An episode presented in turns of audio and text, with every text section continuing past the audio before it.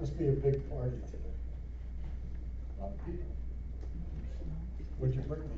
It's your birthday. Belated birthday.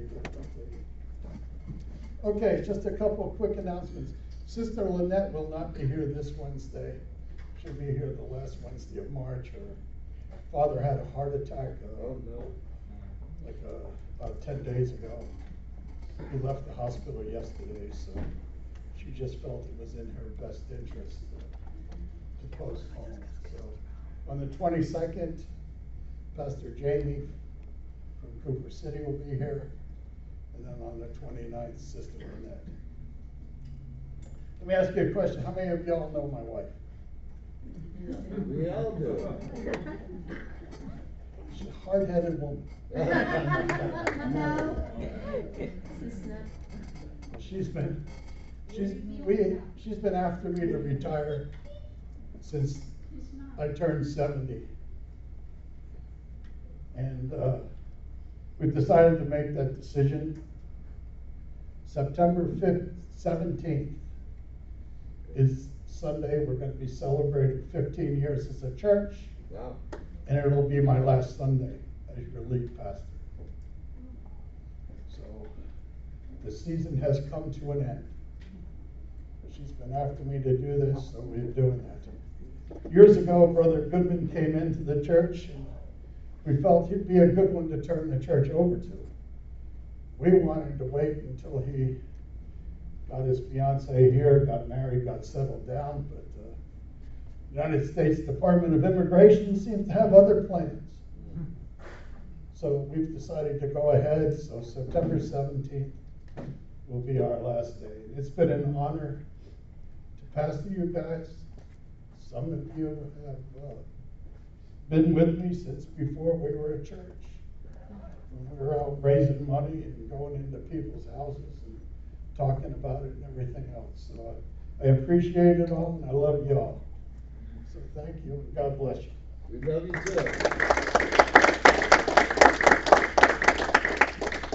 Today, we're going to talk about a servant's heart, a true servant's heart. Jesus said in Mark 10 45, he says, For even the Son of Man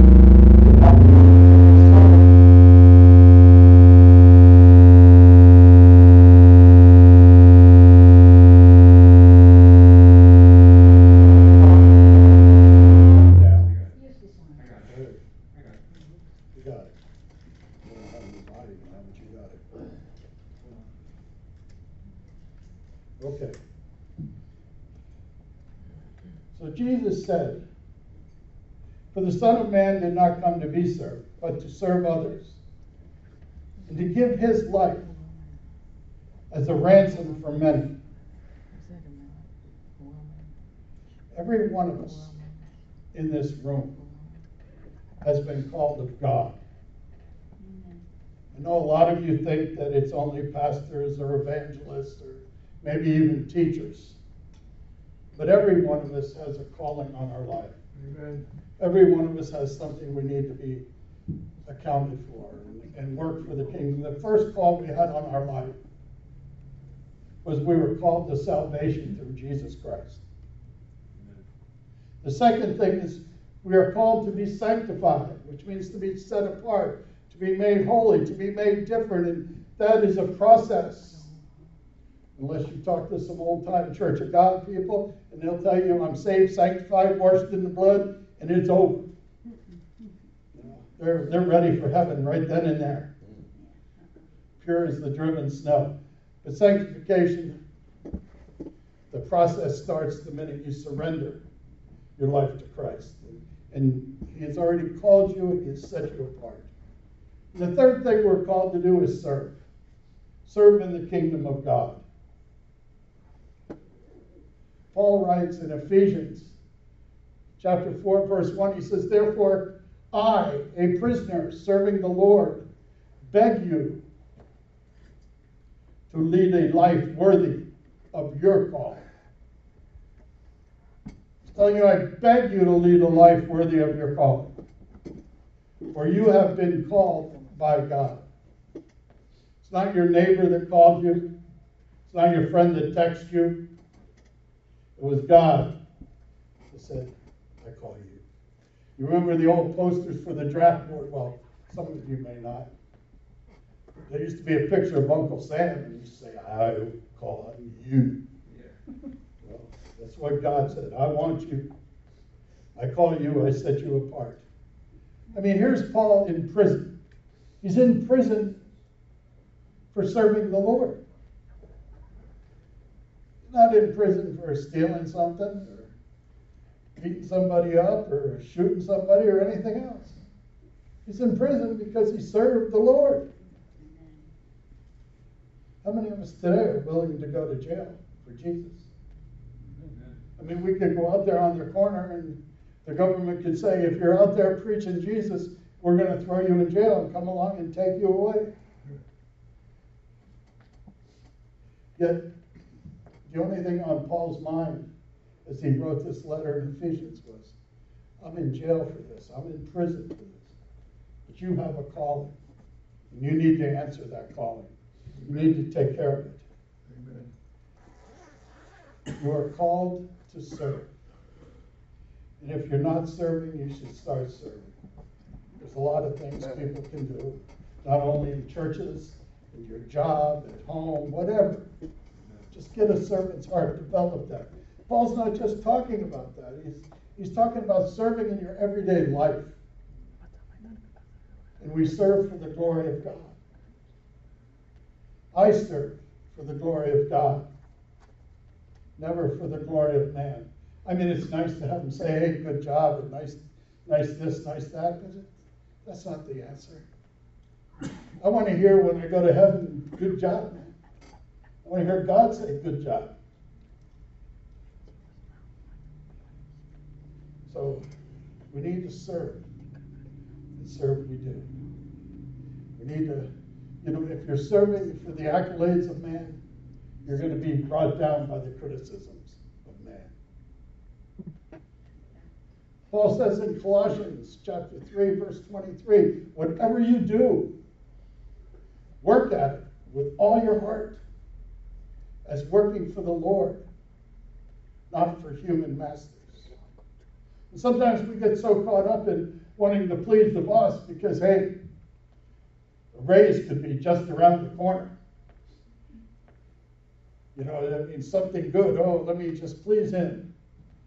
But if you're working hard, if you're doing what you need to be doing, and you're doing it for the kingdom of God, you're going to bring God glory. So we know we have to serve the Lord with all our hearts.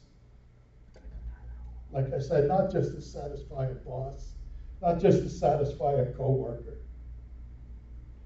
I mean, I love doing what I'm doing. And I love you guys, but the primary purpose of being up here is to please the Lord and do what He's called me to do. The secondary effect is pouring out God's Word on this body. So today we're going to take a look at somebody in the Old Testament. So if you have your Bibles or whatever, chapter 24 of Genesis, and we're going to spend a lot of time there. We're going to find a woman named Rebecca. And Rebecca has a true servant's heart. Abraham, Abraham's 140 years old. His son Isaac, if you remember the scriptures, he was told he'd have a son when he was 100. Well, so that makes Isaac 40. And it says in the scriptures that Isaac has never known a woman. So one day, Abraham says to his oldest servant, Eliezer, he says to him, Swear by the Lord, the God of heaven and earth, that you will not allow my son to marry one of these local Canaanite women. Go instead to my homeland, to my relatives, and find a wife there for my son Isaac. Now, if you remember Scripture, you remember that Abraham was told to leave his homeland, to pick up everything and go. Leave your father's house, it said, and go, go to the land I'm gonna show you. Go to the land of milk and honey, I'm gonna make you a great nation. God tells him all of this.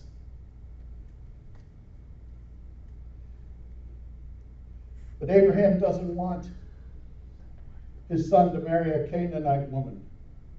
He said they worship false gods. What does he mean? He said maybe they worship money, maybe they worship jewelry.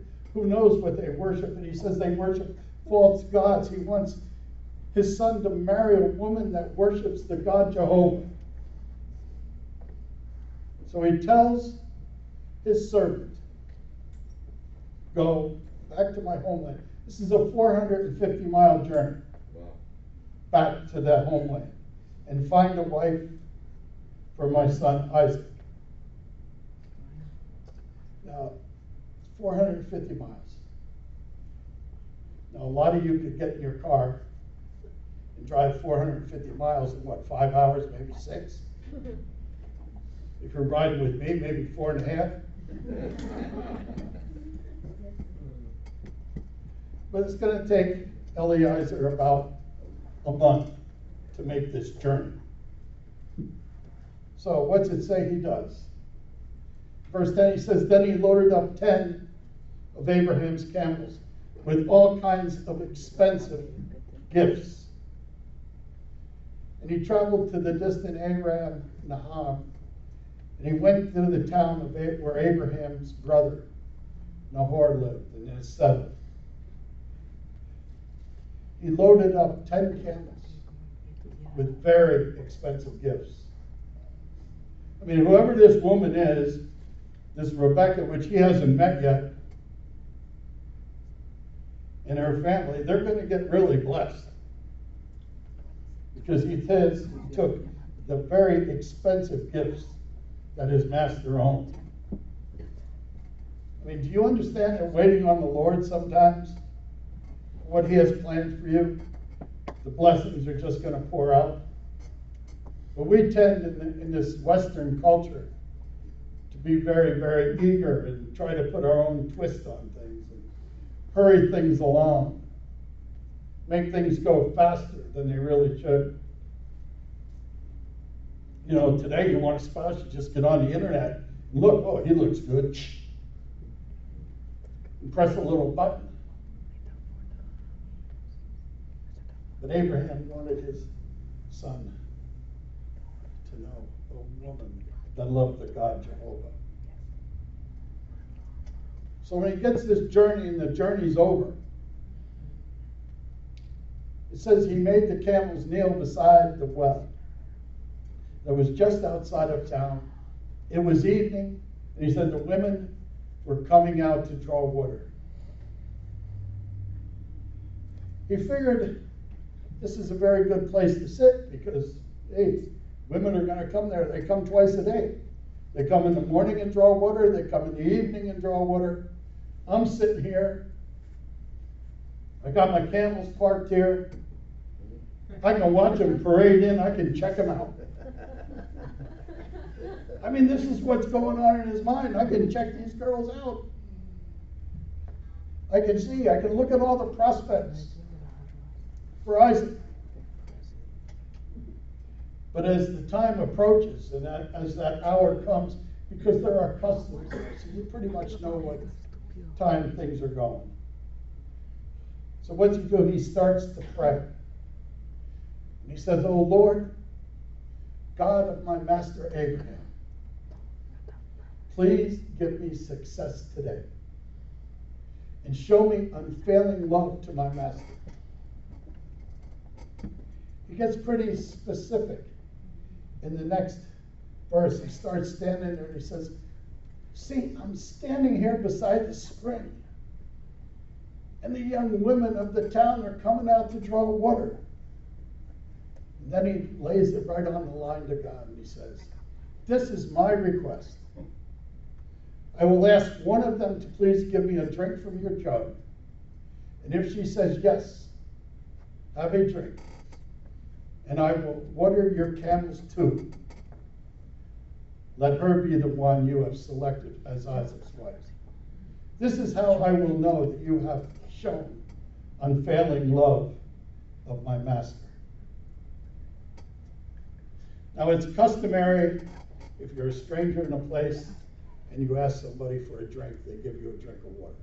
I mean, that's the custom throughout Israel, that's the custom in the nation. But watering 10 camels is going above and beyond. It's going above and beyond. I mean, these are 10 camels that are thirsty. They just co- completed a 450 mile journey. So I looked up on the internet and found out a camel can drink anywhere from 20 to 50 gallons of water at one time. You think drinking, you know, God tells you drink so many cups of water every day. They're drinking 20 to 50 gallons of water. So Eliezer is not just praying for any woman.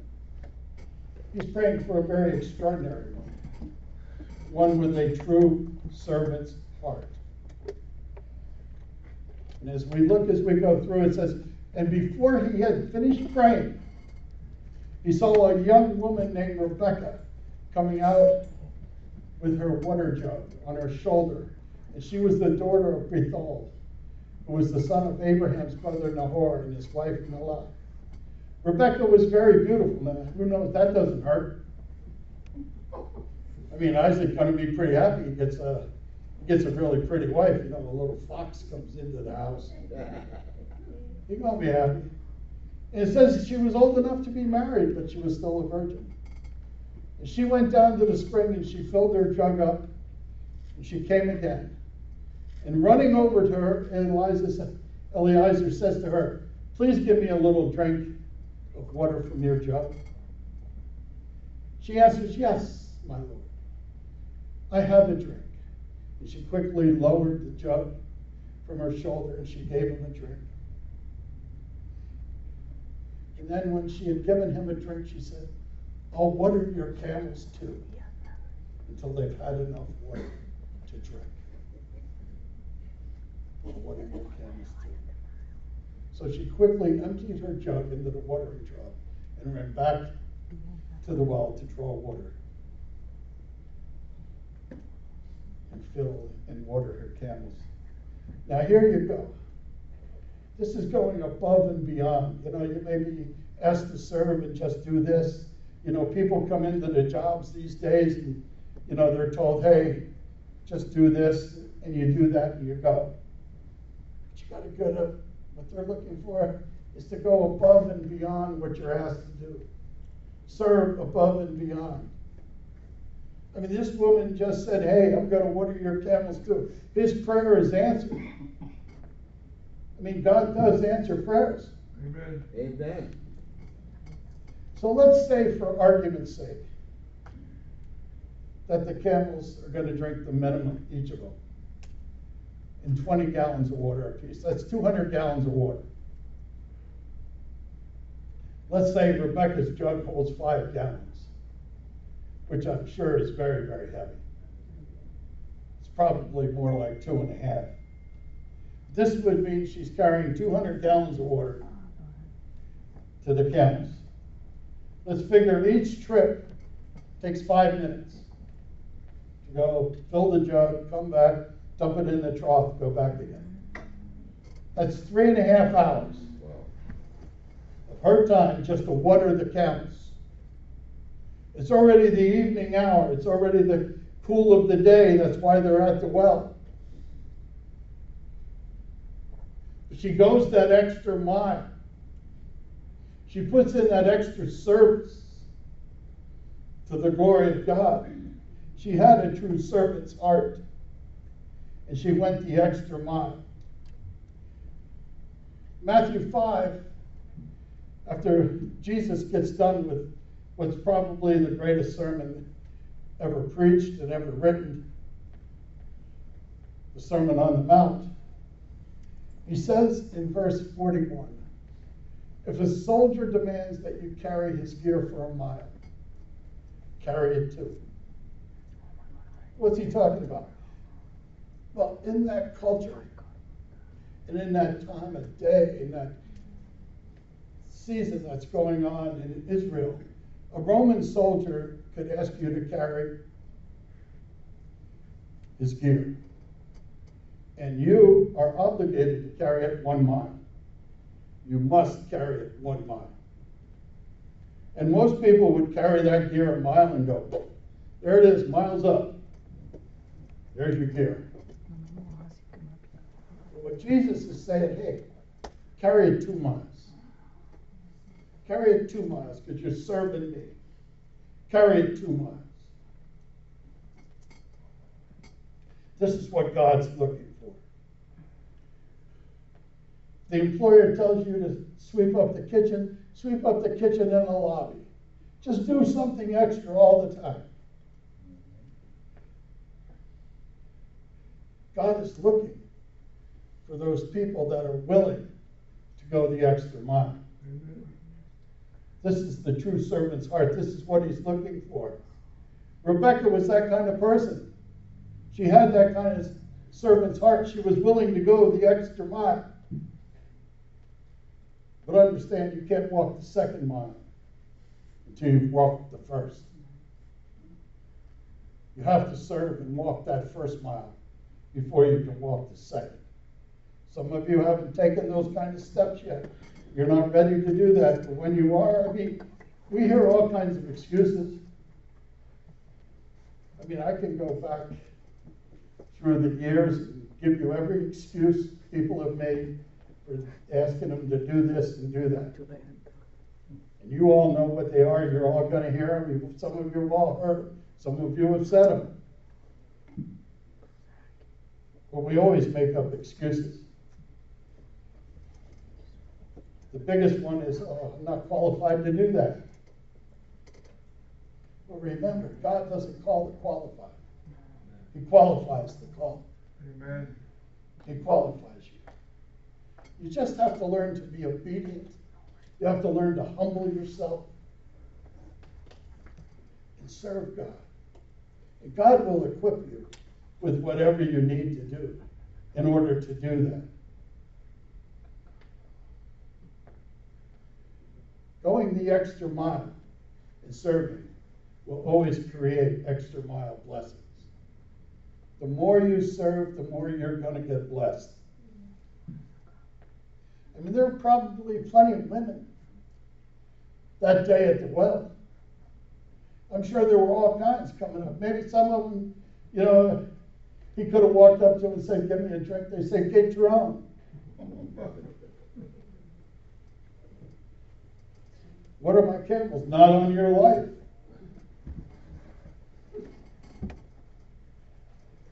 I mean, you get all kinds of attitudes. You see it today in the culture. You see what's going on. You see how people act. Nobody wants to do anything more than what they have to. Everybody wants to get by with the bare minimum. God's saying, go to the max. Take the max. Go after it.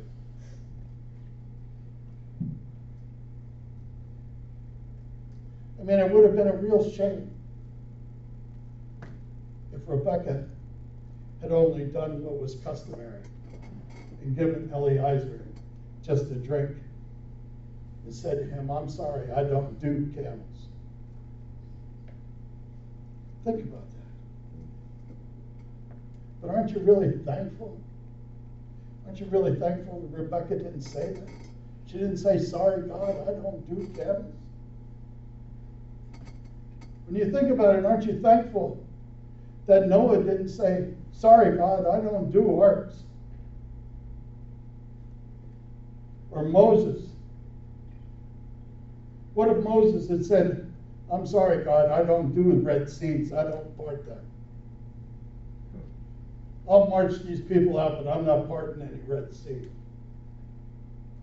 What if Nehemiah had said, I don't do walls? Jerusalem wouldn't have been saved. The enemies would have come in and pillaged the whole place. If he said, I don't do walls. But What if David had said, I don't do giants?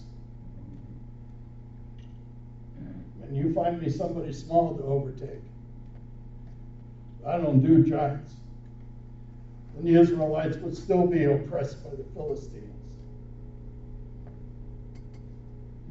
What if Mary had said, I don't do virgin births? I don't do virgin births, God. You wouldn't have a Savior. We wouldn't even be here talking about this. There'd be no Savior. What if Paul had said, God, I don't do letters, I don't write letters? The majority of the New Testament wouldn't even be here. We'd have nothing to discuss, we'd have nothing to see. The main thing, what if Jesus had said to God, I don't do crosses? I'm sorry, God, I don't do crosses. You'd be still living and dying in your sin. But instead, you're washed clean by the blood. Because somebody went the extra mile. Somebody went out and did it. Moses went out and he parted the Red Sea. And the Israelites were delivered. Nehemiah built the walls. And the enemies of Israel couldn't come in, they were safe. David defeated Goliath. And Philistine oppression ended. Mary said, Yes, God, I'll do the virgin birth. Not even knowing what it is. And we have a Savior, born of man, born of woman, filled with the Holy Spirit. Paul said, I'll write these letters so they have scriptures, so they have teachings. He didn't know what was going to happen. Jesus went on that cross, so we're saved, we're sanctified, and we are washed in the blood. And we are full of the Holy Ghost. So he went the extra mile. You have no idea what's coming when God asks you to go that extra mile and put in that work. Rebecca had no idea. She was just a humble girl that went out and did what was on her heart. And remember, Eliezer left with 10 camels packed with expensive gifts.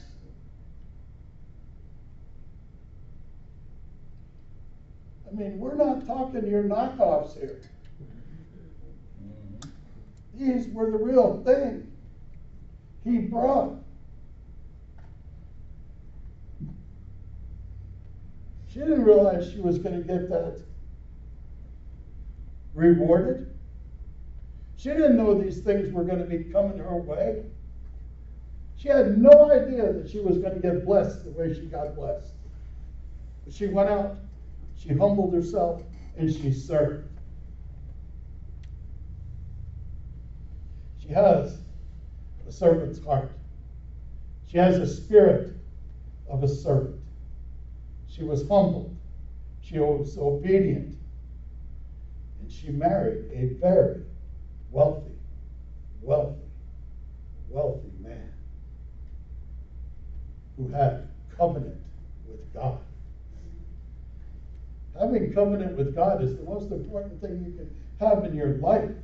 Amen. I mean, you never know what kind of blessing is going to be on the other side. You never know what God has in store for you. He might say, hey, I'm going to ask so and so to do this. And if they do, the thing that they've been praying for for the last two years, I'm going to give it to them. And not only am I going to give them that, but I'm going to give them so much more. But you don't know that. Right.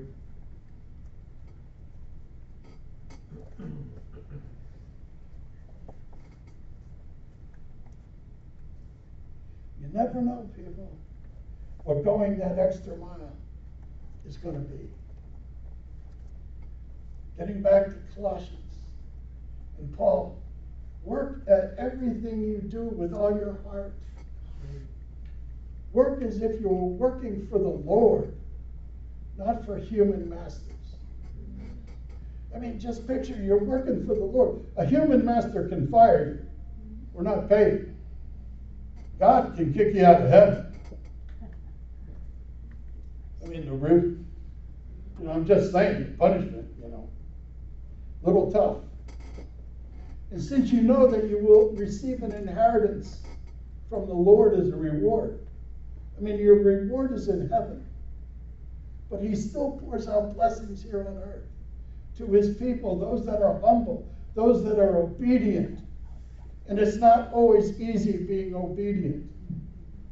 Trust me, I know that. I deal with it.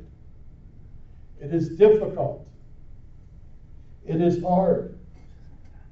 Because we've learned that we want it our way. We all think we're Burger King.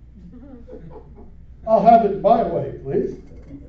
And we all think we have microwaves, and I'll have it now.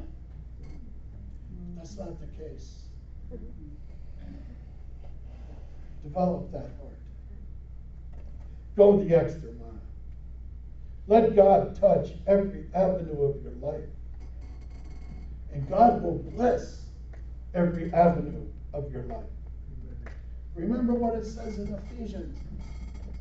Now, to him who is able to do exceedingly above all, exceedingly above all, exceedingly. He can bless you exceedingly above everything. Amen? Amen. Let's stand.